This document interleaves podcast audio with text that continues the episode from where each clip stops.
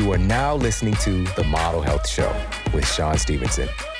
For more, visit themodelhealthshow.com. Welcome to The Model Health Show. This is fitness and nutrition expert Shawn Stevenson, and I'm so grateful for you tuning in with me today. Pain and injuries are an inevitable part of life. Nobody's making it through this human experience unscathed. Now, here's the thing we don't often get educated about how to recover from injuries effectively. What does the latest science say? And also, how is our body associating and creating pain in the first place? Is pain simply due to some mechanical insult, or is there something far more complex at play? If you've been wanting to find a way to get out of pain, or to have strategies to help somebody that you care about, or in particular, having these things in your superhero utility belt to help you to heal and get over pain, to address chronic pain and or even acute pain when you're injured. If you want to have these strategies there when you need them, which I highly, highly recommend that you do, this episode is for you. This is going to change the game when helping to understand what pain actually is and how to intelligently recover from injuries and pain whenever life presents its inevitable problems. Now, before we get to our special guest, I want you to keep in mind that it's not just a mechanical insult or some kind of trauma that can trigger pain. And we're going to really deconstruct that on this episode. But stressors of all types can actually trigger and exacerbate pain or even create the circumstances where injuries are more likely. All right, so being sleep deprived significantly increases our risk of injury and pain. Also, having stress related to our work or relationship stress. We know about that internal pain from a broken heart, yes, but this can actually create real physical pain. Now, there's actually a broken heart syndrome that's been published in peer reviewed data and really illuminating something that we talk about just kind of superficially, but it is actually a real phenomenon. Now, that stress can show up in other places besides our heart obviously. And again, we're really going to dive deep into this, but I want you to keep in mind that poor diet is one of the primary stressors that are causing so much pain and suffering. We tend to think about it in terms of maybe an acute thing, right? We eat something and then we have, quote, food poisoning or an upset stomach, you know, our tummies, our tummy's upset.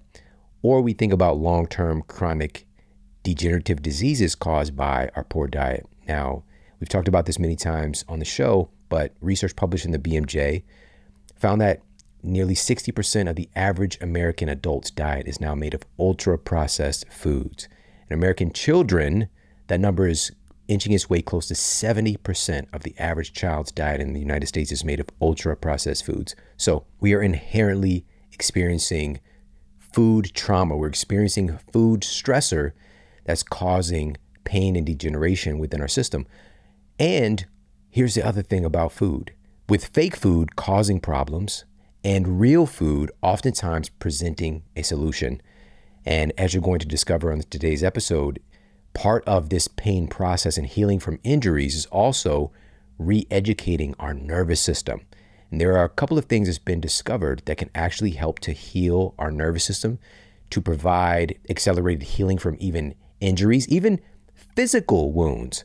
One of those story things is honey. Now, many people have heard that honey can actually help to accelerate the healing of wounds and burns, and this has been used for thousands of years for those purposes. It's incredibly effective at that. But also internally, honey can make some huge changes. A study that was published in Evidence Based Complementary and Alternative Medicine found that polyphenols in honey were found to reduce inflammation in the brain is found to reduce neuroinflammation. And not only that, there were some beneficial side effects, which was improving memory and actually helping to improve cognitive function overall. Who knew? We think about honey topically for helping to heal wounds, but it can actually help to heal what's happening internally as well when a brain is set on fire. Now, another study that was published in Advanced Biomedical Research found that, again, we know about the power of honey, but what other bee products might be helpful with re educating our nervous system? The researchers found that royal jelly this is what this the queen bee exclusively is feeding on. Royal jelly has the potential to improve spatial learning, attention, and memory, and was found to have specific anti-inflammatory effects in the body and helping to part of the process we're going to talk about today is due to neuroplasticity.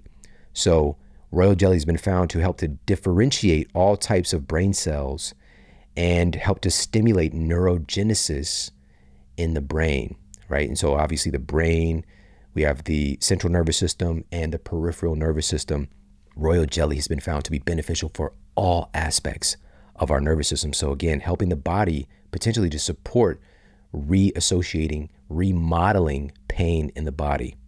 Now, when it comes to honey and royal jelly, we really want to focus on regenerative beekeeping because our population of bees has been declining in recent decades because of all the environmental pollutants, deforestation.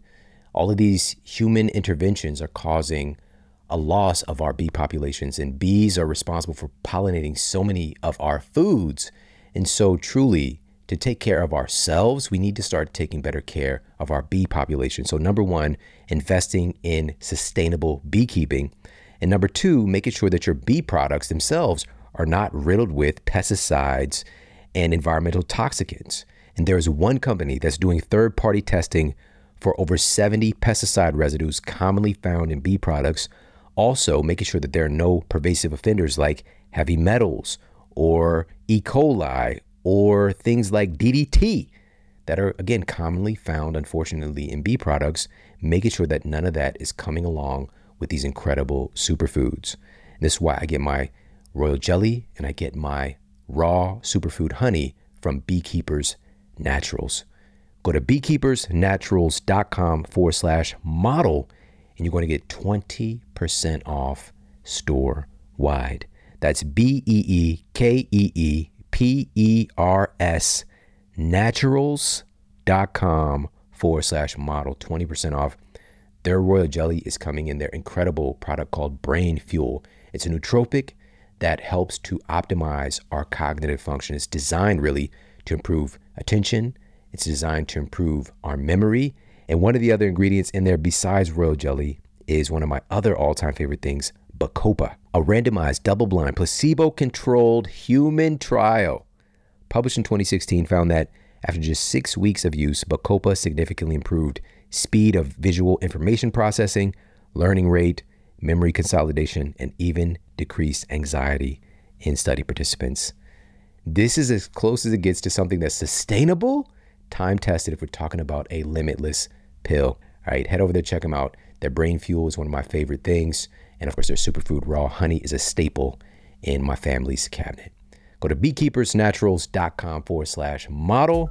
And now let's get to the Apple Podcast review of the week. Another five star review titled Shawn Stevenson Rocks by Tricks 2022. Shawn is one of the most knowledgeable, authentic, and down to earth health experts out there. I read his books and learned so much about health, nutrition, and living my best life. Now I don't miss any of his podcasts, which I listen to on long walks with my dogs. Sometimes I listen to an episode a second time when I'm home so I can take notes. His guests are always interesting, and I doubt I would find any of these health experts and their books on my own. Shawn has been making such a positive impact in the world, and I intend to spread the word within my circle of friends. Wow, this is absolutely incredible. Thank you so much for sharing that over on Apple Podcasts, and thank you for taking me along with the pups on the walks, and I really do appreciate that so much. And Listen, if you've yet to do so, please pop over to Apple Podcasts and leave a review for the Model Health Show.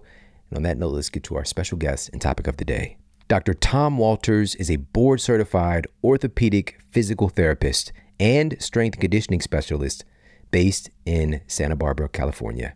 In addition to his clinical practice, he runs one of the world's largest social media accounts dedicated to physical therapy, pain relief, and mobilization He's at Rehab Science on Instagram. Dr. Walters has a Bachelor's of Science degree in exercise science and a doctorate in physical therapy, and he's been practicing physical therapy for over 17 years. From 2012 to 2019, he served as a full time kinesiology professor at Westmont College and taught courses including biomechanics, therapeutic exercise, and pain science. And now he's here to share some of his incredible insights, tips, tools, and strategies. Let's dive into this conversation with the amazing Dr. Tom Walters. Dr. Tom Walters, good to see you, man. Thank you for coming and hanging out. Thanks so much for having me. This is awesome. Thank you. Of course, of course. So let's start off by talking about the science of pain. What is pain exactly? Yeah, no, this is awesome. This is such a huge, uh, it was a huge focus of the book and something I really wanted to include. There's, there's good pain science books out there for clinicians, but there's not a lot of great information, kind of small little books out there um, for the general kind of regular population. And we have so much research from different studies showing um, just how helpful pain education can be. Mm. You know, there's so much fear and anxiety around pain when you're injured. We were talking about that before. You know, you just don't know like what's going on. Is this serious? Uh, most people most people associate pain with some physical injury in their body, and a lot of times we know that's not the case. So there's a lot about pain education that can help reduce fear and anxiety and um, just get people moving in the right direction so they don't become so fearful that they stop moving and suffer all those other, you know, deconditioning, atrophy, all those things that happen when you are sedentary and increase your risk of injury later. So, you know, when you look at the definition of pain, kind of the main body out there is the International Association for the Study of Pain. And the definition for pain nowadays is basically a physical or emotional, an unpleasant physical or emotional experience that they say is associated with actual or potential tissue damage.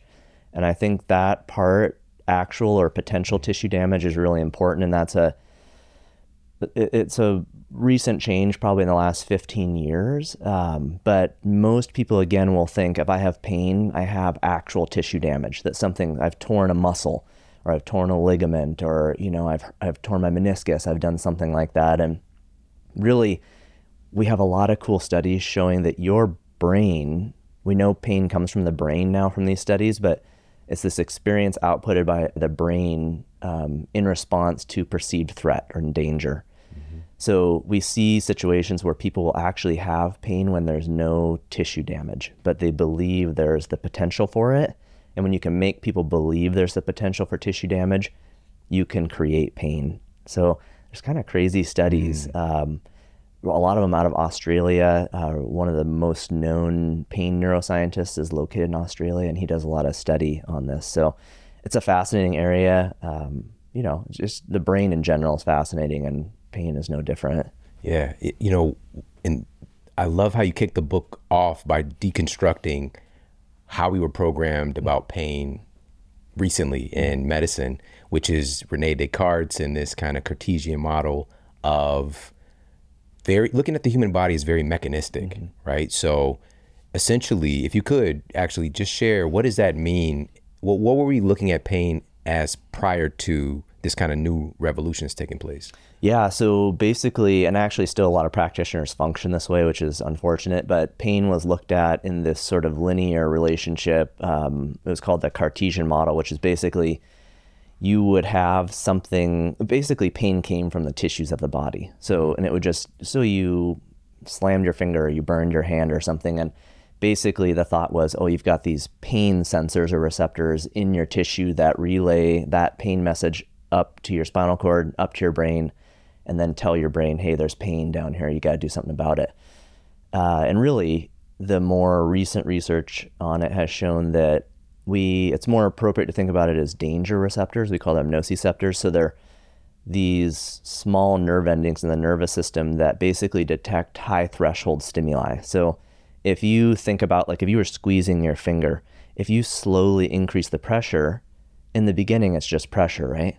But at a certain point you can activate those nociceptors, those high threshold receptors, those those sensors, and they will then relay a danger message. So that's nociception. It literally stands for danger reception. And so that nociceptive message will travel to different regions of your brain, and then your brain basically decides, is it should I create pain? Mm, and that's right. um, looking at everything in the environment. Your brain is constantly weighing the situation because there are times where it's good to output pain when you have nociception, right? To because pain at the end of the day is about survival and protecting you and keeping you alive. So there are times, obviously, when nociception is coming in, you've got these danger messages coming into the nervous system, into the brain, and you want to output pain to protect the organism. But then there are times where outputting pain could actually be harmful. You know, so one of the one of the examples that's given quite a bit for this is if you're crossing a busy street and you twist your ankle if you're out in that lane, having pain in that moment is not ideal because you're going to change how you move. You're going to slow down. You risk being hit by a car or a bus or something, you know? And so your brain has ways of blocking nociception. You can even almost like a dimmer switch, you can turn it down um, and basically blunt that response so that pain isn't created so that you can get out of that situation and be safe. And we see this all kinds of things like athletes, um, mm-hmm. soldiers there's all kinds of stories of really traumatic physical insults where the person experienced no pain. Mm-hmm. You know, and maybe later they felt pain when they were safe, but not in that moment. You gave the example of this guy having a bullet in his neck. totally. And then it's showing up on a scan later. Yeah. It's like, oh, it's a bullet in there, I guess. It's yeah. crazy. Yeah, that there's all kinds of ones like that where people have had these traumatic things. I mean, that guy, yeah, bullet in the neck goes in for some other issue. They're doing a scan on his neck and discover there's a bullet in his neck. And for whatever reason, his nervous system just didn't think of it as threatening, so he never experienced pain with it. So it's pain's it's a super internet interesting experience. It varies obviously. We we all vary in terms of our pain perception and threshold. And um, I talk about it. They talk about in the pain neuroscience world is um, they call them neurosignatures. These patterns of areas of the brain that fire when creating pain. It's almost like a fingerprint. You know, it's a lot of the same areas, but people are different. You know, if you take people with back pain, low back pain, even if their symptoms are somewhat similar, if you look at their brains, the pattern of neurons that fire to create their individual pain is different in each person. Yeah. That that's also fascinating too, is that no two people experience pain the same way. Mm-hmm. In the history of humanity, all of us have a unique kind of signature, like you said, our fingerprint when yeah. it comes to pain. And it's based on obviously um, we've got these sensors in the cell. We want to talk about that in a moment our, our brain and nervous system, but also our perception of things and also stress levels, various stress inputs that you talk about. And just to unpack this a little bit more, I want to talk about, you know, you also highlight something really important in the book that pain is valuable. We see pain as just bad. We just want to get away from all pain. Pain is bad. But pain is a really valuable kind of uh, educator mm-hmm. in our system. For sure. Pain is a great teacher. I think when the nervous system it can get tricky when people have chronic pain you know and even in those situations a lot of times it it still is a teacher and it can help you help inform if you can be aware and try to really cue in on all these factors that can influence pain not just the physical body but your thoughts and beliefs and stress and sleep hygiene and nutrition and all of these things that can influence your nervous system and can sensitize it there's so many of those factors that people aren't aware of. And I think when you learn about those, this is where pain education can become important. When you learn about those, you become aware of them and you can start looking at what is, why is this pain occurring and what is it telling me about my life? You know, and so most people will, most people will only think about pain as what's wrong with my knee? You know, what's wrong is, is my, do I have arthritis?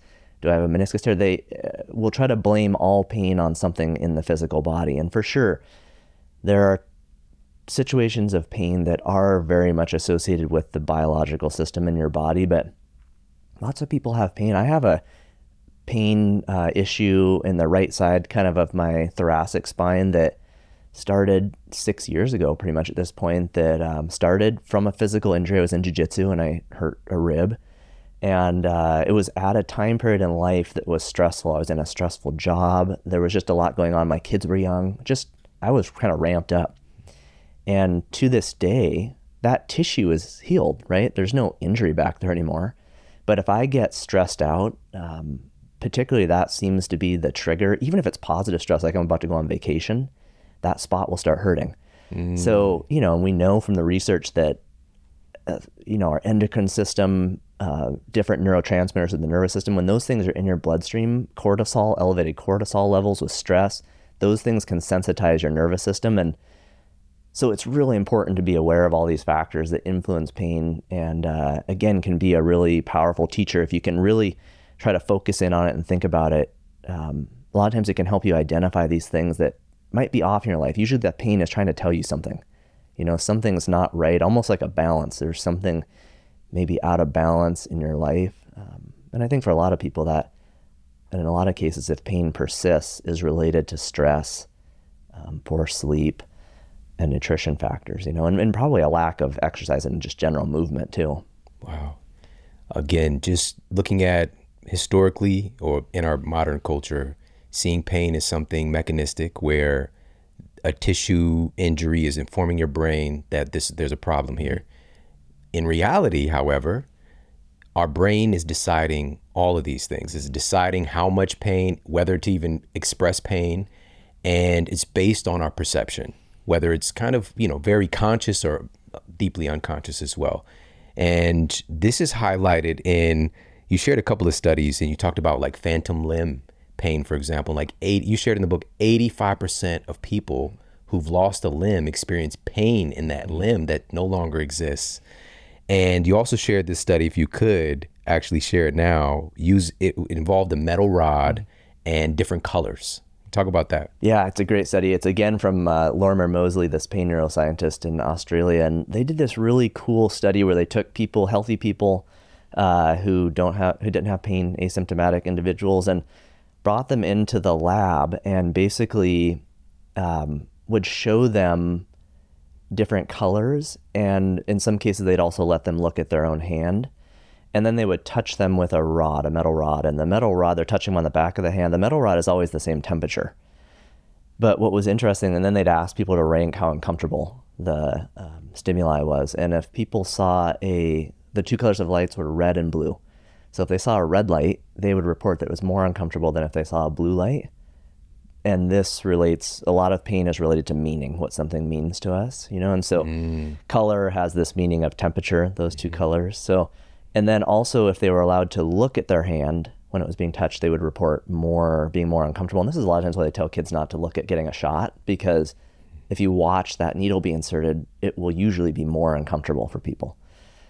So, uh, just a cool study where you're basically creating pain and an uncomfortable sensation in people who have none of that at the start of the study just based on the meaning of something.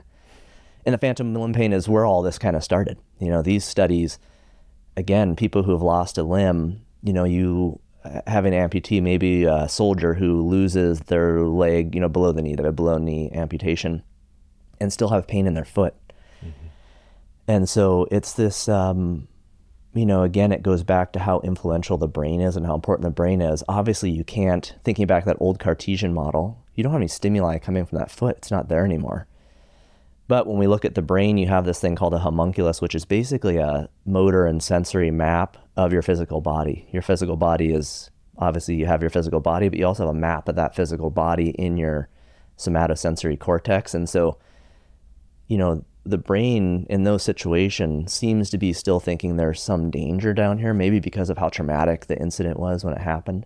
So we're, I'm going to keep outputting pain. And I mean, like, like those studies show, up to 85% in those people who've lost their limbs. So it's no longer anecdotal at yeah. that point. Yeah. You know, that's really remarkable. And again, it's just demonstrating again that the brain is first really in this in this decision. And also, this really speaks to with pain management how important it is to manage our minds. And it reminded me when I read that study, there was a study conducted by Alia Crum and some other researchers, her team at Stanford at the time, and they did a skin prick test. And, you know, this was a histamine test where they would create a rash basically mm-hmm. for test subjects. And within six minutes, they would develop a rash. Mm-hmm. Now they have a physician to apply a cream, and the cream is completely inert. Wow. But some of the test subjects are told that this cream is an antihistamine cream that's going to make your rash go away. Other people were told that this cream is a is an agonist, is a uh, inflammatory agonist is going to make your rash worse. Across the board, everybody's rash got better or worse based on the message they received. And the biggest determinant on how how much the rash changed, either went away or improved, and this happened all within 10 minutes after them applying this cream, there's again, there's no therapeutic ingredients in this cream, mm-hmm. was based on again how quickly it changed and how much it changed was based on their perception of how competent they believed the physician was. Totally. Right? So how much they believed in them mm-hmm. determined how much this rash changed. And again, it was it was a placebo cream, right? So this again speaks to the power of our minds and what we believe and how we associate with things based on our experience, based on our stress at the time, as you showed, uh, talked about already, and you demonstrate through the book. And I love that because this isn't talked about in regards to pain. Could your pain be exacerbated or caused or continued and not not resolving because you're sleep deprived, because you're you know making your tissues out of low quality things, you have a poor diet, or you like you said you're experiencing stress, whether positive or negative. Yeah. Yeah, for sure. No, those things, uh, that whole placebo and nocebo is the opposite. Uh, this is a huge area that I was, uh, I've been interested in for years. Uh, just the idea that you can have harmful experiences and um, things happen in your body based on messaging and what you believe. And a lot of people don't know about the nocebo, but basically the opposite of the placebo. In that study you mentioned, there's lots of studies out there like that uh, where they show that you can totally change someone's. Even um, pills are like this. You know, pills that uh, are different shapes or uh, pills that are solid in color versus translucent have different effects. The size of the pill. The size of the pill. Yeah, so people have beliefs about those things, and that will change how they respond, how their physical body responds. And you have it both directions. Like you said, the practitioner thing is huge. There's acupuncture studies where they've shown that people respond better to acupuncture if they have a clinician that is Asian.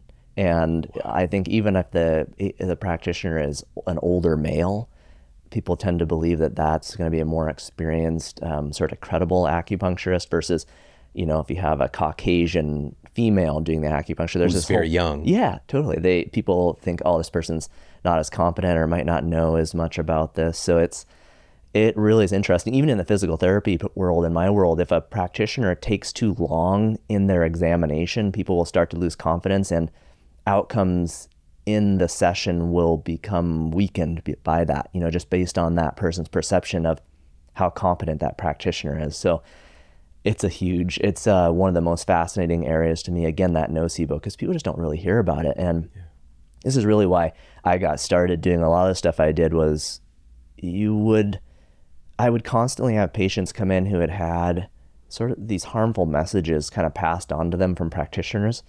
And it was really uh, frustrating. And sometimes it was done unintentionally, sometimes it was intentionally to kind of keep them coming back. But basically, you know, I mean, people have all heard these stories. You go to a, a practitioner and it's like, oh, your back is out is uh, out of alignment. You've got to come here for sixty visits to, and it, people will be these narratives will be passed on to people that we sometimes call them thought viruses in the rehab world and the pain world, but you're basically passing this kind of thought virus onto them and convincing them that something harmful will happen to them if they don't follow this kind of plan of care. And that stuff's just frustrating because so much of it has been debunked and doesn't fit with current our current understanding of pain science. Yeah, I mean that's why I got into this field. Well, uh, I didn't necessarily choose it consciously at the time, but I was 20 years old and got diagnosed with degenerative disc disease. At you know, I was just a kid still, and the physician told me that you'll never be able to walk normally again.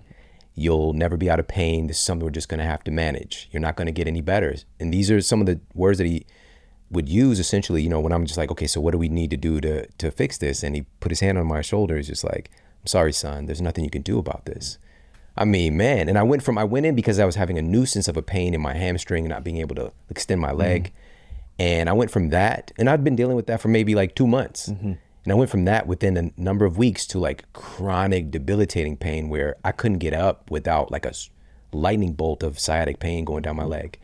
And of course, like to to have a resolution, complete resolution of that, and not only the, the to get out of pain, which getting out of pain was like a huge step. Mm-hmm. I had to deal with the fear then after when the pain was gone of like re-aggravating and being exceptionally cautious, but also, and I want to circle back and talk about that, but also having a instead of a degeneration, a regeneration of those tissues, right? Things that are supposed to be, you know, we know that it, that's not the case now, but you know, 20 plus years ago, this was just kind of the thing. And it's still, unfortunately, some people, depending on the practitioner you see, they might tell you that, you know, you'll never walk again. You know, you're going to be dealing with this forever. You got to be on this drug forever. Mm-hmm.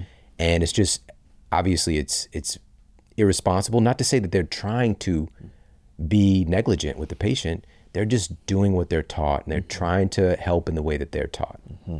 Yeah, there's a lot of false beliefs that still persist out there. I mean, I think, like you said, I, I don't think I don't think most of those practitioners really are trying to hurt you or be harmful. They just literally believe. You know, unfortunately, the example you gave is a common one where too much weight is put on imaging. You know, people look at an X-ray or an MRI. A practitioner will look at it and and uh, make some prognosis based on a static image. And you know, like you said, we know that's totally not true now. You know, there's so many people that have imaging studies that look really horrible and have no symptoms. This is done, there are lots of studies that, on this now where they take asymptomatic, pain free people, put them through MRIs, and, eh, you know, almost half of people have disc herniations, meniscus tears, labral tears in their hip and shoulder, arthritic changes, and a lot of that stuff now is just, again, this is where pain. They have no com- idea. They have no idea. They have no idea. So, you know, a lot of times now we talk about that just being age-related changes, sort of like wrinkles, like your skin is changing. And imagine if we told everyone that ooh, you've got wrinkles. I bet your face is really going to start hurting. You know, so right, like that's what is happening. Like you're looking at things and you have no real proof that this is pathological versus is it just an age-related change. And so, I always tell people you've got to look at that stuff as a piece of the puzzle, and having information is good if you can put it in its place. And uh, you know, so imaging can be useful. A lot of times in rehab, it doesn't actually change what you do because you're looking at symptoms and function, and you just yeah move forward in graded steps. But you know, sometimes imaging is nice to have, and um, it gives you another piece of information. It's just important that you put it in its place and don't yeah. overemphasize it. Oh man, that's so powerful. Thank you for sharing that. Because again, sometimes we find the thing is just like this is the thing, mm-hmm. and you know we become obsessed with that, and it can exacerbate our belief that you know we're broken. Mm-hmm. And in most of the cases, as you demonstrate in the book, it's far from the case most of the time. And with that said, you also talked about, and just to summarize what we've already covered a little bit, but the brain essentially receives stimuli and decides whether those stimuli warrant a pain response. Exactly. Right? Your brain decides. But you unpack the biopsychosocial model for treating pain. Let's talk about that. Yeah, a huge one. Thanks for bringing that up. That's a that's kind of what replaced. Uh, so even when I went to physical therapy school, it was I was taught the basically the postural structural biomechanical model. So we would have people come in with pain. Pain's the number one symptom that really people go to seek medical care. And uh, you people would come into physical therapy, and the goal was let's identify what tissue is causing this pain. And so, unfortunately, that's why most people want to blame their pain on a tissue. They want, uh, people want to get an X-ray and MRI because they want to figure out what's causing this pain. It's natural, right? You can understand that, but that was sort of that motivation I think was really created by the medical system and so then what we saw is that there's people who come in who have pain and I saw this a lot of times as a new clinician that come in with pain and the postural structural biomechanical it's very physical tissue explanations wouldn't get some people better. And so you have lots of people who would get better but you have some people who wouldn't. And uh, you know that for me at least would kind of get me thinking like what's going on here? This seems there's something more complex or complicated. And the biopsychosocial model kind of replaced that. So in the biopsychosocial model you look at bio which is the bio part of that model kind of encompasses all of that old posture structure biomechanics stuff. So all the anatomy posture force on the system all the really heavy tissue things. And then psychosocial is just like it sounds psycho is thoughts and beliefs mental health stress. Uh, and then the social aspect is looking at uh, people's sort of social connectedness. Uh, we see research now that um, people with chronic pain tend to be more isolated socially, they laugh less. There's things, uh, that's even some of the recommendations for people with chronic pain, it's just to get a joke book or just mm. watch like a comedy special. Like do something that makes you laugh because that can change. It, you know, again, you're looking at pain is associated with the nervous system thinking that it's threatened. And so if you can remove some threat uh, in different ways, you can help to kind of ramp down that sensitivity of the nervous system. And so now we look at all these factors related to that biopsychosocial model And like you were talking about earlier, the mind is so huge in that. Your thoughts and beliefs, placebo and nocebo, what something means to you, the cultural background you have. Culture is a huge influence on what people believe about pain, whether or not they seek care, if it's a sign of weakness. Mm. There's kind of all these things. Or you know, pain carries a lot of meaning with it, and so right. yeah, that model, and even that model now is starting to. There are other models coming in that may replace it, but I still think it's one of the best for kind of considering the whole person. Um, I think more and more practitioners really are getting better at kind of thinking about that whole person. Mm. Right, right. Because that's the thing too. Is and also when you talked earlier about having our own unique pain signature, you know, it's going to entail you paying attention to the person, the whole person. And unfortunately, we have a medical model where the time isn't taken to be able to do that in the first place. And so a lot of blanket treatments are done. And that's really what I was exposed to, which is, you know, you have this symptom cluster, here's this medication, and here's this recommendation to basically, again, become immobilized, right? Don't do anything. Bed rest. They actually gave me bed rest. Mm-hmm. I walked in there I walked in. Yeah. I walked into the office and he told he gave me bed rest for two weeks. Oh my are you kidding me? You know, and again, just to wonder why I had an onset of more severe symptoms because not only was I experiencing damage to that area of my spine, but now everything's going to start to atrophy. Mm-hmm. And so, you know, can you talk a little bit about that where and again, there's a place for all of these things to immobilize um, you know, again, if you have a leg injury, for example, there are, especially if it's extremely severe, mm-hmm. but the majority of the time, if, and you talk about this in the book too, you break it down like grade one, grade two, grade three. If you have a grade one injury and you go in, which I've experienced, mm-hmm. and the physician wants to put you in a boot, and you again, you walked in, yeah. and they're saying, for example, this was my experience, that you know you wear this boot this huge robotic leg thing for the next four to six weeks, come back in. And then I even asked him, I was like, well, then should I do physical therapy after that? And this was a, a bad Achilles strain, mm-hmm. right? But I still, it wasn't torn. Yeah. Uh, but he used ultrasound, whatever, you know, diagnostic thing and said, oh, you know, I'm glad that you came in because this looks bad. It could have got worse. And I felt that like mm-hmm. it could have got worse, mm-hmm. but it can also get better. And to go from that versus consulting, thankfully, I have this network to consult with other skilled practitioners and ask, like, is this a good idea? And nine out of 10 people are saying, no, do not immobilize. Like, that is not appropriate. You know, actually, we need to look at, you know, some possible strengthening activities. Help, of course, let let the inflammation go down. Mm-hmm. Don't do the thing that's triggering pain so rapidly. Which for me, it was just going downstairs. Mm-hmm. That was pretty much the thing that hurt. I could walk relatively normally, yeah.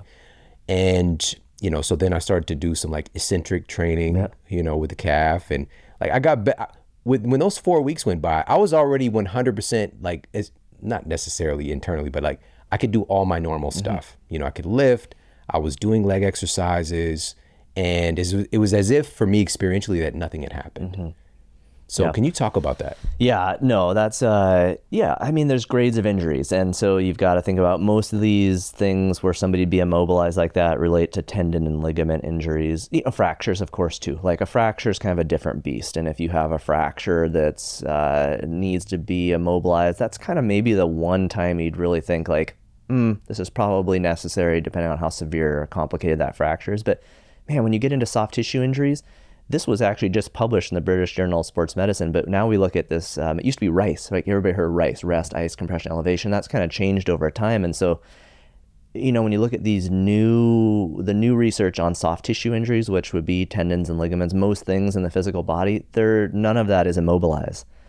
Actually, it's movement. You want to be mobilizing and moving the area, and of course that's uh, respecting your symptoms and your function at the same time, but just like your example, if somebody walks in and complete, can complete many functional tasks without symptoms and they don't show some other signs like maybe you know this wouldn't happen so much in the ankle but maybe somebody tore their acl maybe they have severe knee instability and so they maybe they don't have pain but they can't control their joint and the risk of injuring other structures like the meniscus or other ligaments. Maybe there's a place for partially immobilizing them. Rarely is it full immobilization like the boot you're talking about But if somebody comes in being able to do some of those tasks without symptoms, no way. I mean, it doesn't make any sense to fully immobilize them. And it really should be more because again, you do that and you for sure are going to cause disuse atrophy. Everything's going to decondition. And then to tell the person that they can just wear that and then go back to normal life is hugely irresponsible because now they are deconditioned. The soft tissue injury risk is way higher because our body does not waste energy maintaining muscle mass and and you know tendon thickness, ligament thickness, things like that when it doesn't need to spend that energy. So you are going to atrophy and that tissue is going to weaken. The capacity of that tissue will drop. And so if you come out of being immobilized and just I'm going to go play basketball, well now your risk of rupturing your Achilles is way higher. So we talk about this a lot and with physical tissues, kind of the capacity of that physical tissue. You have to kind of that's a good way to think about for people is that our musculoskeletal system is extremely robust and adaptable. And a lot of times when people are in pain, they start thinking that they're fragile, you know, they're, they're going to break, something's going to happen. And so a lot of it is trying to reassure people. Really, physical therapy is mostly therapy. And the longer I've been in it, a huge part of it for pain is really therapy. And it's really trying to reassure people that the musculoskeletal system can adapt and change when you expose it to the right levels of stress. And yes, sometimes there is a place for being immobilized and letting something heal. But being immobilized means that there's absolutely very minimal stress on the system, and you're not going to help encourage an increase in that capacity of those tissues. So if you don't have horrible symptoms, you don't have a bunch of pain, you're not showing other signs that, um, if they were present, could lead to other injuries of other structures, then yeah, of course, you really want to keep moving in the ways that you can. And then with gradual increases in stress, build up the capacity of that tissue. And that's usually mostly resistance training. You know, resistance training has by far the most evidence, and that's mostly, you know, mobility, things like that have a place. Of course, early in rehab, but most of it is on strengthening. Like you want to strengthen tissue, and if you're immobilized, it's for sure getting weaker. Mm-hmm. In in the book here, chapter two, which I've got this beautiful book here for folks that are watching on the video version. Need to pick up a copy like ASAP. You say, and uh, this is a direct quote in the book research shows that people who understand how their nerves function are less fearful and feel less threatened by pain, which can help reduce their symptoms. So it's an education about their bodies, what's going on in your own body, and having the authority, having the agency to manage, like, again, when you have the responsibility of healing an injury rather than immobilizing a tissue, you need to be able to know your threshold and pay attention to your body. Like, wh- what can I do to help to push this healing process forward without going too far, right? Because it's not going to be exactly cookie cutter what prescriptive thing is going to come from a practitioner. And also, let's just be honest. This is part of the reason I wanted you here there's a lot of disrespect of the physical therapy mm-hmm. field. All right. Because if I'm going to, if I'm in pain and I'm going typically to a surgeon, right? Again, even with the Achilles things, thing, they're a surgeon. They surgery, surgery and drugs is main two things. Sure. Of course, they might have people who they outsource to as far as PT. But this particular fella, mm. as well meaning as he was, he was just like, you know, six. I asked physical therapy after this. He's, he's like, no, you should be fine to, mm-hmm. you know, just mm-hmm. kind of work your way back into normal activity. And it's so inappropriate because your field is one of the most valuable. And you said it before. I was going to say this before you even said it. The therapy part of it, that's what's overlooked because it's not just the psychological aspect, but you have therapy through movement too. It's a powerful combination. Yeah, it's huge. I think I really think of myself more now as sort of a coach for people because you know, people have to have the mindset that uh, getting better from pain and injury requires active participation in most cases. You know, you have to, as the individual, take responsibility for your body and actively participate. Too many people think of it as just this passive thing. I'll go get a, you know, I'll go see the doctor and they'll give me some medication. Uh, I'll go to the chiropractor, they'll adjust me and that'll fix it. Um, I'll get a massage and that will fix it. And while there is a place for a lot of those things temporarily, by far the research shows that these active things like education, movement, and exercise have way better evidence in the long term for uh, not only rehabilitation but the kind of prehab idea of like helping to prevent injuries or, or I want to say prevent because that's never 100% right? Like we all get injured. It's reducing the risk of suffering an injury. And so you know that component is so important for people to understand and I think when you understand more about the science of pain and injury well not only are you less fearful uh, when you do have those things come up, less anxious about what it means. Uh, you can kind of, I know for me, having this background, when I have pain or an injury, most things we get are more just kind of like irritations. You know, it doesn't mean something's like really torn or damaged in most cases, you know. And so when you know that and you have that mindset and you have a plan, right? Anything in life that is unknown is scary. And so that's totally true of pain. When you don't fully understand it, you're more likely to be scared of it and threatened and feel anxious and fearful. And those things have been shown to actually make pain worse a lot of time, in a lot of cases. You know, people will become more hyper vigilant. They'll stress about it, and we see that when people move from like an acute pain state to a chronic pain state, there's usually those kind of factors where there's stress, anxiety, hypervigilance, fear, and those things kind of wind up the nervous system and make it more sensitive. So you know, understanding pain and injury helps to reduce some of those thoughts and emotions and it gives you a path forward. And I think because there's so much evidence for active things like um, movement, exercise, of course, there's lots of other factors that we talk about in the book you want to think about. But because there's so much evidence for those, you can do those on your own. And if you are willing to take responsibility, you can pick up something like a book that has programs that aren't obviously aren't tailored to you specifically. It's not like I did an evaluation and gave you this program. But if you know how to modify based on paying attention to your symptoms, guidelines that are outlined in the book, you can cr- take the programs, create programs for yourself, and basically make your body more resilient, get past pain and injury on your own. And I think that's a huge thing for people. Again, it's okay to go see a practitioner. Of course, you're not getting better. Go see someone if you want to implement some of these passive interventions temporarily. I still do manual therapy on people. I will work on them and do things as kind of a jump start to get rid, getting rid of pain. But the message at the end of the day should be there's a ton of things that you can do on yourself, and those have the best evidence in the long run, anyways. Mm, man, got a quick break coming up. We'll be right back. I've got some very bad news for you about vitamin C supplements. Most people have no idea that typical vitamin C supplements are made from corn syrup or cornstarch derived from GMO crops. The synthetic ascorbic acid found in most vitamin C supplements is structurally similar to naturally derived whole food sources of vitamin C, but they are not the same thing. Whole food and whole food concentrates of vitamin C have hundreds of other bioactive cofactors that make vitamin C work miraculously in our bodies, while synthetic vitamin C is the very definition of a one trick pony. In fact, by being devoid of essential cofactors, synthetic vitamin C supplements can be outright harmful to your health.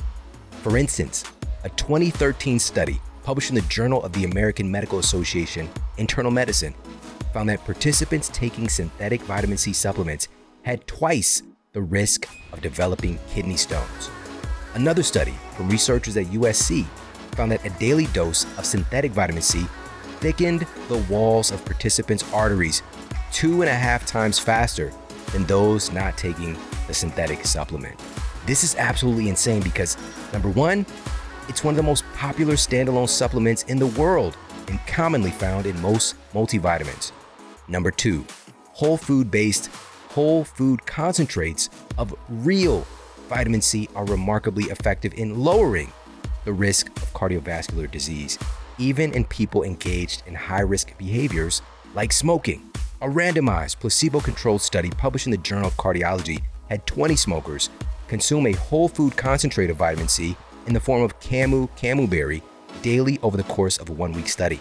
And it led to significantly lowered oxidative stress and lowered inflammatory biomarkers. What's more, there were no changes in these markers in the placebo group who received an ordinary synthetic vitamin C supplement. Because of the damage humans have done to the soil microbiome, levels of vitamin C are notably lower in typical foods. That's why I've been utilizing a whole food vitamin C concentrate blend of camu camu berry, acerola cherry, and amla berry for years. And I'm on a mission to spread awareness about this and get people off synthetic vitamin C supplements. The Essential C complex from Paleo Valley is all organic, no synthetic ingredients, and no fillers. Plus, it has a 60 day, 100% money back guarantee. So if you aren't absolutely thrilled with it, you'll receive a full refund, no questions asked. Go to paleovalley.com forward slash model right now, and you'll automatically receive 15% off of your order at checkout. Vitamin C is critical for our immune system health, but also the health of our heart, our brain, our skin, and so much more. Target organic, whole food sources of vitamin C, and if you're going to supplement, make sure it's a whole food concentrate and not synthetic vitamin C. Go to paleovalley.com forward slash model. That's P A L E O V A L L E Y dot com forward slash model right now for 15% off. And now back to the show. I want to dive a little bit deeper into the fact that we have sensors in our bodies. You know, we think about, you know, maybe the Jennifer Lopez is, has a new movie. It's called The Mother, right? And she's like an assassin, but she's also a mother. Um, but she's got set up around her property these different sensors and, um, you know, even some landmines, for example, you know, to protect the premises. But we think about that in terms of technology, but we have an ultimate technology in our body. So, can you talk a little bit about these sensors in our cells? For sure. Yeah, no, the nervous system is amazing. Uh, I a lot of times think about it like the sensors on your car dashboard, you know, and talk about that in the book that, you know, an oil temperature light, uh, the, you know, your tire pressure gauge. Like there's all these things that could come on to alert you to potential problems with your vehicle. And so, your body has similar types of things. So we've got temperature sensors, chemical sensors, pressure sensors. Uh, there are immune system sensors, blood flow sensors. You know, so these things again are kind of there in a lot of cases to. I mean, lots of different functions, but a lot of cases to protect you. You know, and so to identify danger. And, uh, you know, you think about something like the immune ses- sensors are actually kind of interesting. A lot of people will say, actually, if you talk to people who have had bouts with different pain issues, low back pain is a good one, neck pain is a good one. When they, sometimes people will say when they get sick, their pain comes back again.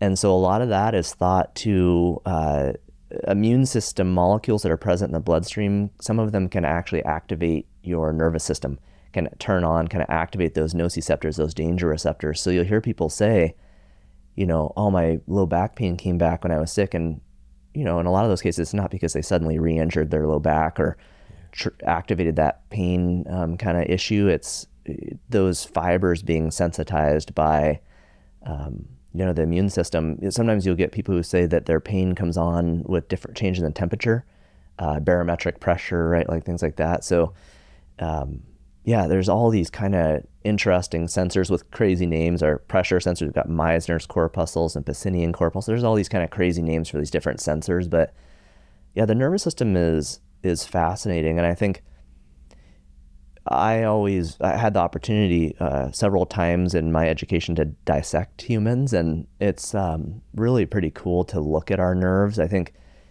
people generally have kind of a good they can visualize muscle and even tendon. And there's been a lot more talk about fascia. So sometimes people have an idea of what fascia looks like, but a lot of people don't know how big their nerves are, you know? And so you look at something like the sciatic nerve, I mean, it's like the diameter of a pencil.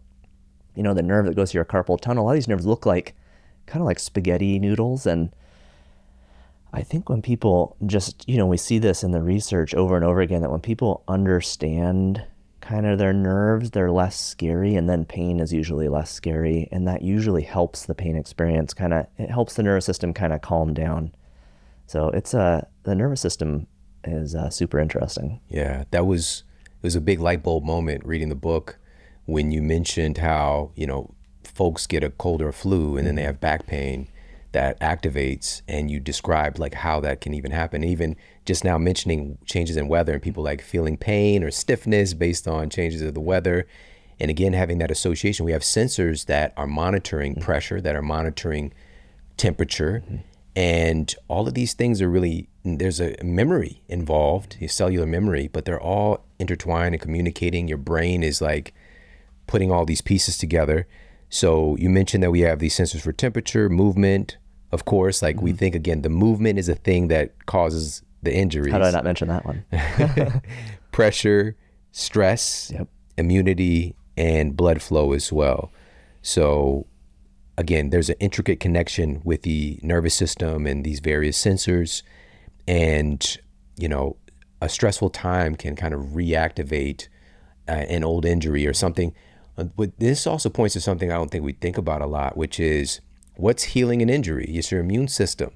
Immune system we think about in this very vanilla thing, like if you get a cold. Totally. So Yep.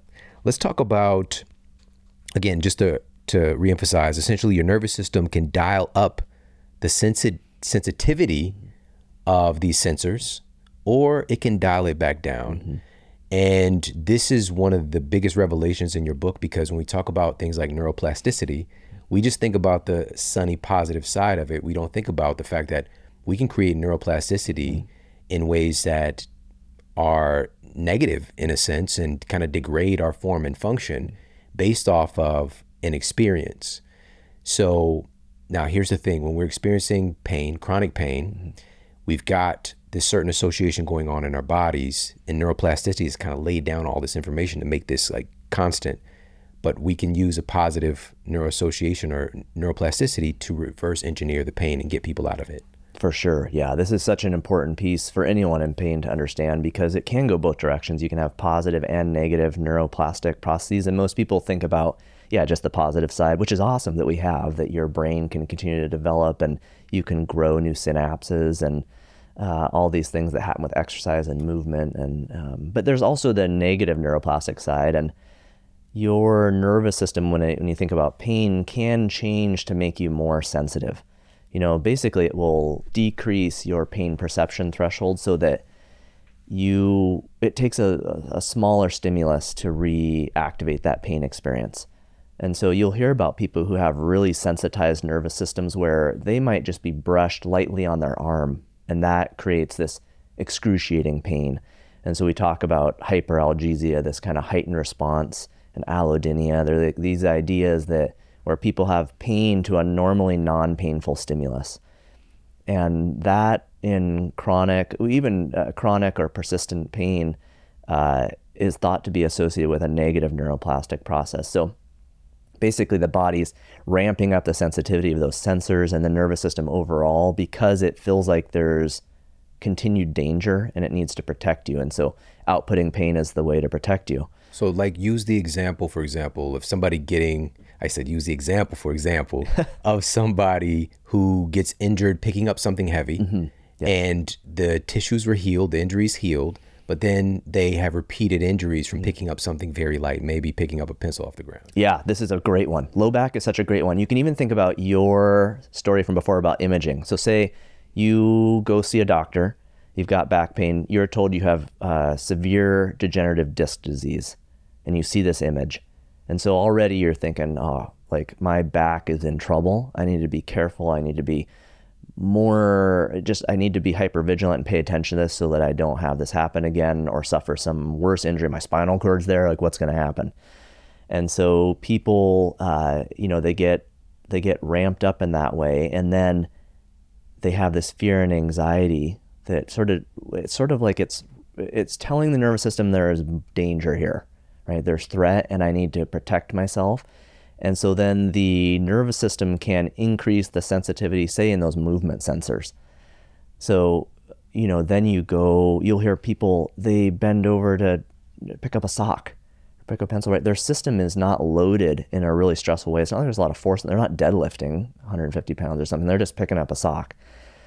And they have this pain response that's completely overblown and not a good representation of what's actually happening to their physical body. And that's sort of one of the primary definitions of chronic or persistent pain is that you have this overblown response. You know, the the symptoms don't match up with the stimulus that the body um, was exposed to. So that's one of the things we look at. We sort of look at these clusters. Because there's not really like a test for chronic pain. It's sort of looking at history and clusters of symptoms and you know just kind of what symptoms they have and back pain is such a great example of that where someone might have had a physical injury in the beginning. Maybe they were uh, deadlifting or something like that, you know, and we're in the gym lifting, and maybe they were tired, maybe they hadn't slept as well, uh, maybe they had a little tweak uh, a month or two back, and they're getting back into things, and whatever, all these these factors come into play, and they injure their back, and so then they go see someone. Maybe they receive or they read stuff online or they go on social media and they find an account that unfortunately is, uh, you know, putting out messages that are harmful in some way and, and uh, increase that threat. And then they become more fearful that the nervous system kind of winds up. And then anytime they bend over, they have. And so it's tricky. You, you, because you can have very physical pains that just get re aggravated. And so it is tricky sometimes to help people kind of figure out do I have more of like a chronic persistent pain disorder or do I just have this acute pain that I'm re aggravating all the time? And so that's where we really start to look at kind of characteristics between true chronic pain and uh, and acute or mechanical pain, which is called nociceptive pain, which has more to do with those nociceptors. So there's these different types of pain, and you're kind of trying to help people sort their way through it. And the book talks a lot about that. Chapter three is all about the different types of pain and and and outline these characteristics so people can kind of understand more about what they have. A lot of times you're doing a lot of the same interventions, but your approach them is different. So when you were talking about neuroplasticity, for instance, if you have chronic pain, you're thinking a little bit less about I need to make this tissue stronger or more mobile more mobile. You're thinking instead you're thinking more about how can I desensitize my nervous system. And that is actually very similar to what psychologists would do for people with anxiety and depression and things like that. It's a it's called graded exposure. So it's exposure therapy. So you mm. are exposing the movement system to gradual doses of stress that and you try to keep it below that flare up line. We call it the flare up line. So people it's that point where if you hit it, you'll kind of reactivate your pain. And so it's inevitable that that will happen. I always say, you know, rehab is never this like perfect linear, I just get better. It's you're kind of all over the map, but you're looking for this general positive trend and people will inevitably go past the flare up line. Uh, your body is always kind of a trial and error kind of experiment. You know, you're constantly testing things, but the key is to have that education, stay positive, and keep exposing the system to small doses of stress. Yeah. And eventually it will adapt. And that's where neuroplasticity is positive when it comes to pain. Ah, oh, so good. We got to remember, all of us, that, you know, the healing process is not a straight line. So thank you for that. Mm-hmm because we tend to think again like, oh, I messed it up or whatever, you know, because of the fear. But there's no way that I could have progressed. And you give a great actual exercise for people, you know, if somebody's having difficulty in bending over without inflicting pain or activating pain, even though there's no injured tissues, of just laying on the floor and lifting the knees, like curling your knees up towards your body and holding that position same kind of physical action, but you're in more this kind of stable position in a sense for your brain and nervous system just to be like, okay, you're cool here. Mm-hmm. Because that's literally what I started off doing. Mm-hmm. I was doing these very simple therapy exercises on the floor, you know, when I was 20 years old and got this diagnosis. But this was like two years later mm-hmm. after getting some empowerment. And I couldn't have gone from where I was, where I couldn't even extend my leg without pain, to progressively. And each step along the way, I had to, I couldn't have healed and got into this level of true health and wellness without addressing my mind mm-hmm. and re- addressing the fear. Because again, now tissues are healed. I got an, I actually got a scan done after like a couple years later when I when the, when I was out of pain, and it helped me to like, oh, okay, I must be better, right? Even though I everything felt good, I mm-hmm. felt functional. I was doing stuff that I hadn't been able to do, and I started off, I remember the first time that I deadlifted and it was just the bar, right? And I was just aware, but also I'm coming in like, man, I feel really good. I'm confident. I'm strong. I've been doing all these other things, but just not this one activity, right? And so I built a strong base. And so I did that. And then there's no way I could have progressed from that to doing four plates each mm-hmm, side, you know, mm-hmm. eventually, you know, mm-hmm. hitting 405. And, um, you know, and that was just within a matter of years. And this just again speaks to not just rehab rehabilitating the tissues, but addressing the mental component. Mm-hmm. And you do that so well in the book again and again and again. You actually, there's a particular thing that this is called, you said flexion sensitivity mm-hmm. is the definition. Yeah, flexion sensitivity is actually really common in the low back. A lot of people will notice this when their back is painful that and people can have extension sensitivity too, but we basically look at are your symptoms triggered more by rounding your back, which would it be like bending over, sitting? Um, those are kind of the main ones that trigger people, but both of those put the lumbar spine into a rounded kind of a flex position, whereas extension would be arching your back.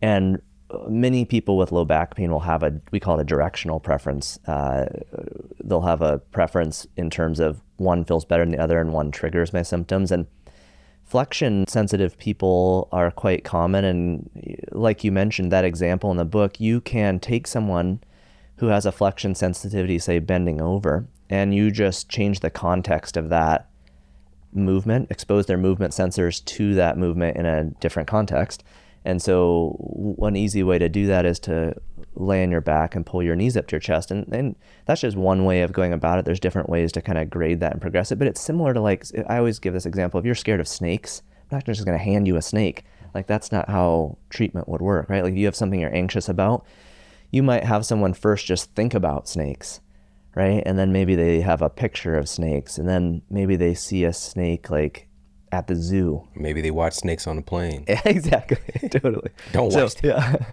but you know, you're looking at um, you're looking at gradually exposing the person to that threatening thing, and so you know, with pain, with physical pain, of course, uh, you know, it's mostly involving the physical body. So you're tending to look at graded exposure concepts that involve the movement sensors and the movement system. But like you said it's biopsychosocial. So therapy is everything. And uh, some people who have pain are more affected by their thoughts and emotions than anything in their physical body. And so graded exposure in those individuals is more about their thoughts and emotions to overcome physical pain than some movement thing. So you know, you see this with low back pain. It's another good example where something like depression is more associated with low back pain than almost any physical characteristic hamstring length, core strength, like any of these things. Uh, mental health is hugely tied to low back symptoms.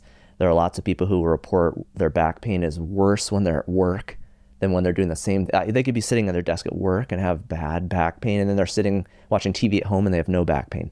It's the same stress pretty much to their physical body, but the change in environment and what that does to their psychology, um, you know, it changes those other sensors and influences those other factors that we know are involved with pain. Wow, wow. And this speaks to, again, that neural signature that you talked about earlier and how no two people are experiencing or perceiving pain the same way mm-hmm. at all. Like yep. we are all different. And we have a unique kind of patchwork quilt of experiences and inputs. And you know we've got to to really be empowered. And this is why a book like this is so important because even working with a skilled practitioner is still you've got to do your inner work. Mm-hmm. you know it's not just working out it's working in and paying attention to these things. And i would love if you could talk about this because this is one of the things that gets confused um, in a lot of people's minds. But what is an injury as mm-hmm. opposed to pain? Yeah yeah, it's a huge one. And we've kind of alluded this a little bit, but this is a huge thing for people to separate. And we talk about this, have a whole chapter dedicated to just separating pain from injury. But pain is that unpleasant experience we were talking about. It's something that's outputted from the brain. You could have pain and not have an injury. You could have an injury and have no pain, right? There's lots of uh, pain. Does pain is an experience again with actual or potential tissue damage and heavily influenced by thoughts and emotions and all those other factors. Injury really is a little bit more simple, I think. It's what most people think of when they think of having pain. It's a physical insult to your body. So, you know, in the musculoskeletal system, they kind of break down into different tissues. So you have muscle injuries, tendon injuries, ligament injuries, cartilage injuries, um, bone injuries. Those are kind of the big ones that people are going to experience. And those it's important to know about injury because if you do, in fact, have an injury, you want to know what tissue that is um, because tissues heal at different time frames, uh, mostly according to how much their blood flow.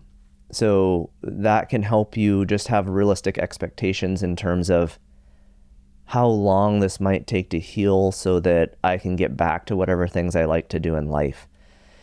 You know, so we were talking about this earlier. Ligament injuries are a great one. ACL tears, right? Like ACL tears, there's so much um, kind of coverage of ACL tears these days. And the ACL is a ligament, and ligaments tend to take longer to heal and get back to full strength.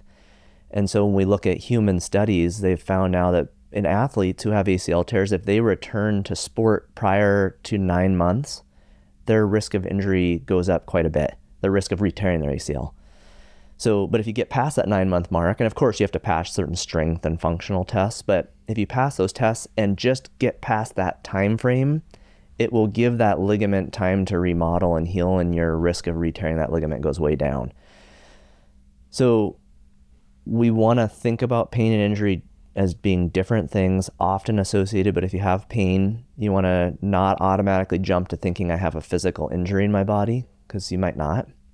And so you want to first kind of think about it doesn't necessarily mean that. Um, of course, if you do have a, a pain uh, issue and you had maybe like a traumatic something happen, like you twisted or you were sprinting and something popped, you know, um, some other sign or symptom, and there was high force on your system. So, uh, or you were deadlifting heavier than you normally do. You know, there's if there was high force on your system, that and you have pain, then yeah, you kind of want to rule out an injury.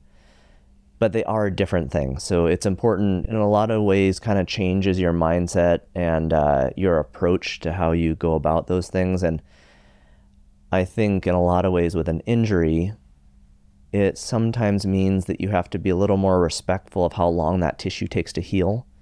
Because if you rush that, you risk making it worse, um, damaging it more severely, and ultimately that just impairing your function and, and slowing down your ability to get back to the things you want to do. So mm. you just mentioned remodeling. You go through and share with everybody in the book the the phases of healing. Mm-hmm. And there's inflammation, maturation, and remodeling. Can you t- walk us through those? Yeah, so a lot of those kind of wound healing time uh, ideas come from actually like wounds on the skin and things, but uh, our physical body goes through these kind of um, three basic healing sort of phases, and we use those to. Uh, those were sort of the foundation for the phases in the programs in the book. So the programs have three phases that sort of line up with the phases of healing, and again, you have to kind of it's helpful to know what tissue you're talking about because there's a there's a huge range, right? Like, uh, and it's going to depend on the grade of the injury. Um, you know, if you just have a minor ligament, you just barely sprained your ankle and have a grade one sprain, that's going to heal faster than a grade three where you've completely torn the ligaments. So, but you've got these phases, and so the inflammatory phase is kind of that huge immune system part, right? Where your immune system is really active and coming in and kind of cleaning up damaged tissue, macrophages, all these things are coming in. This is actually why we've kind of moved away from ice after injuries. Soft tissue injuries, ice isn't really recommended too much anymore. Sometimes with really advanced surgeries, it can be helpful, but most soft tissue injuries, ice actually can slow the infiltration of macrophages, and so it looks like it might actually slow the healing process. You want some inflammation. Um, so you have that, and that's typically, you know, a few days to a week, depending on how severe it is. And that's the one time in pain and injury uh, where you might have rest be a part of what you're actually doing. I always and have this partial to full immobilization. Exactly. And by rest, it's more of like an active rest. Rarely are people completely sedentary. You know, say you injured one ankle, you'd still like to be kind of moving that a little bit. Maybe you're just doing some basic mobility kind of exercises, kind of like ankle pump type things. You're still, as much as you can, strengthening your upper body, your other leg, right? There's all these benefits of continuing to train those other areas. So rarely is it I'm 100% sedentary. But, you know, um, unfortunately, sometimes people are told like rest is the only prescription, and we know that's yeah. totally not appropriate. So sometimes there's a little place for rest during that inflammatory phase when things are really sensitized, and then you go into um, that kind of maturation um, period, and that is usually kind of they'll say about three weeks. But you're really starting to lay the early foundation of building connective tissue and muscle tissue and kind of just rebuilding the area. And then after that is remodeling. And remodeling is the one that can really vary based on the tissue. But you know, maybe you think about that starting around that three to four week mark and could be going for two years. You know, so uh, there are some studies showing that ligaments will you, you can find evidence of ligaments really remodeling up to like that one to two year mark. So it's um those are kind of the those are kind of the basic phases of healing and again kind of um, nice to have in the back of your mind as especially if you have an injury like if you know you had a physical tissue injury they kind of aren't as important if you have pain you know but uh, if you have a physical tissue injury you know a tissue was partially torn or stretched or something you can kind of think about those phases as you think about your rehab Yeah. Yeah. And it's going to be catered to you as you outline in the book. And you just shared something so great, which is again, we've got this particular tissue damage, it's ligament, ligament, and this could be stretched out, you know, for a year or possibly longer. Or if it's a minor muscle s- strain or tear, you know, when we get to that remodeling phase, it could be, you know, six weeks, right? So it just it depends on the tissue, and it depends on you and your unique neurosig- mm-hmm. neurosignature, and it's just such a great resource to have to really get ourselves educated because stuff's gonna happen, mm-hmm. you know, in our lives. And so this has been amazing, man, amazing. What else do you want people to know that you have in the book and what they can look forward to? Yeah. Uh, well, I think kind of alluding to what you were just talking about, I think most people are going to come to this book for the programs, right? Like it covers the whole body. It covers the 50 most common orthopedic conditions that in my 17 years as a PT I've been treating. So it's all the things we get plantar fasciitis, tennis elbow, rotator cuff pain, low back pain, sciatica. Like it's all these things that I'm a PT and I've had lots of these things, right? So I'm not immune to it. So most people will come to the book for those programs. And I think there's obviously a ton of value in that. It's a program you can just go ahead and start. It's sort of like something a physical therapist would give you. Of course, you want to think about all these things we've talked about to kind of tailor it to yourself. You don't want to go into something blindly and blow past pain and you want to think about what you have and i think my hope is that i think there's a lot of people that are going to skip the first 10 chapters the science of pain and injury but i hope that people will come back to that at least because it really does give you a mental um, a mindset a framework for approaching pain and injury as you go forward because you don't want to feel again nobody wants to feel scared or anxious about pain or injury and I and if you kind of understand your physical body, you understand kinesiology, your movement system, it reduces that like I said before, something that's unknown is usually more likely to create fear in us.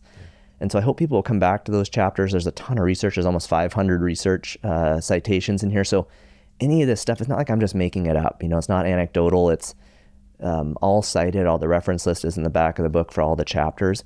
I also think the other part that's helpful for people to think about when they go through this is that, of course, when you think about pain and injury, education, exercise, movement are really huge, right? Those are kind of the areas you're thinking about first. There's, of course, all the other factors sleep, nutrition, stress management. All those are covered in uh, chapters four and uh, nine, the factors that influence pain and injury. Once you kind of have laid the foundation and you're thinking about all those things that form the kind of pyramid, like the base of that pyramid of recovery and healing. The other chapter that I think will be useful to people is the complementary alternative um, medicine chapter, which is basically every other intervention that people ask about cupping, taping, electrical stimulation, uh, visual imagery, cross transfer, like uh, stem cell, PRP. It's all these things that, like we were talking about before, a lot of them are things I would try. Like if I had a resistant injury or pain issue that wasn't getting better, I might go and try. I've got a labral tear in my left hip. I've had it for over a decade. And I can still function with it and it's not that big a deal, but there is a part of me in the back of my mind that thinks I've got an orthopedic surgeon friend. I might go do stem cell or PRP at some point and just see what happens. So, you know, those things are in that chapter and they're linked, they're they're uh, laid out in sort of a hierarchy of evidence. So the ones that come first in the chapter have more evidence, and then it kind of goes down. Mm-hmm. But we kind of talk about in there, you know, if you have the financial means and the time and you want to try other interventions, of course, prioritize the programs, exercise, movement, other things in the book. But you can add those things, cryo, uh, sauna, like right. There's a lot of research for these other things that can help boost your recovery, and a lot of times doing those things make people feel more positive because they feel like I'm doing something to attack this, and even if it has little actual, maybe it doesn't have a lot of evidence to it, but the my the placebo maybe you right, get from it right. of feeling like you're doing something you can't you can't forget about that. I mean almost half of medical interventions are thought to be hugely placebo based yeah. a lot of what we do in physical therapy is probably placebo based people believe they go to see someone they feel like the person's competent and it's going to help them, just that belief is going to change their pain. So yeah.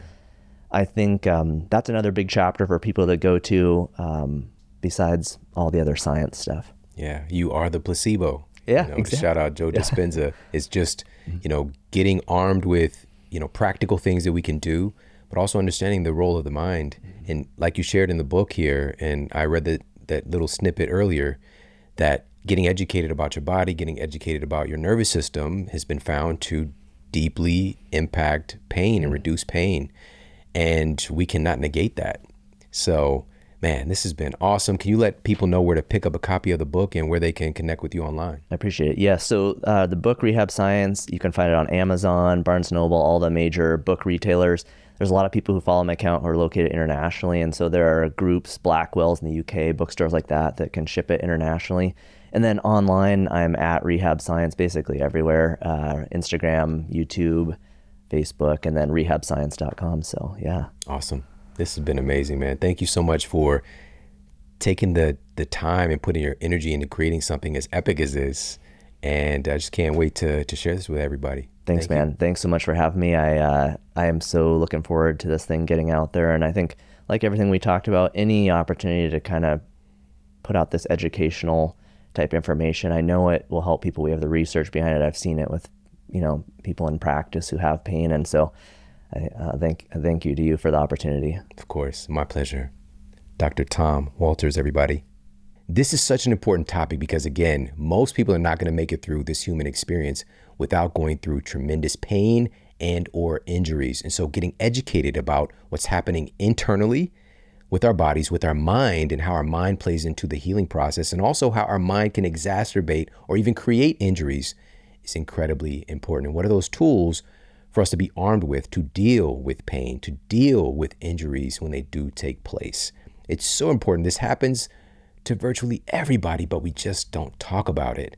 And so I was thinking about during this episode, something really jumped out to me. We have this saying in culture adding insult to injury, adding insult to injury. So you get an injury and then you get an insult on top of that. But the reverse is also true. We can have an insult that causes an injury, right? we can have an insult. We can have somebody say something to us. We can have a belief implanted, right? We talked about the nocebo effect. This outside influence, this insult comes in, and this can create an injury within our bodies. This can create the outer manifestation of pain, of damage based on what we believe. And so, having the inroads and starting to understand and associate more appropriately and effectively and have a kinship with the power of our minds is so important today more than ever. And also, of course, that neurosignature understanding and that no two people experience pain the same way and starting to cater things to ourselves when we're talking about our recovery protocols. It's so important because nobody else is living in your body. Hopefully, nobody else is living in your body. Shout out to Men in Black. All right. Hopefully, you don't got an alien uh, stolen away. But the bottom line is you are experiencing life through your body, through your mind, and it is a unique, valuable experience. And getting the tools to better associate with that and to manage your own experience is more important than ever. Please share this out with your friends and family on social media. Tag me, I'm at Shawn Model, and tag Dr. Walters. He's at Rehab Science. Shout him out. Let him know what you thought about this episode. And of course, you can send this directly from the podcast app that you are listening on. We've got some epic masterclasses and world class guests coming your way very, very soon. So make sure to stay tuned. Take care, have an amazing day, and I'll talk with you soon. And for more after the show, make sure to head over to themodelhealthshow.com. That's where you can find all of the show notes. You can find transcriptions, videos for each episode. And if you got a comment, you can leave me a comment there as well. And please make sure to head over to iTunes and leave us a rating to let everybody know that the show is awesome. And I appreciate that so much. And take care. I promise to keep giving you more powerful, empowering, great content to help you transform your life. Thanks for tuning in.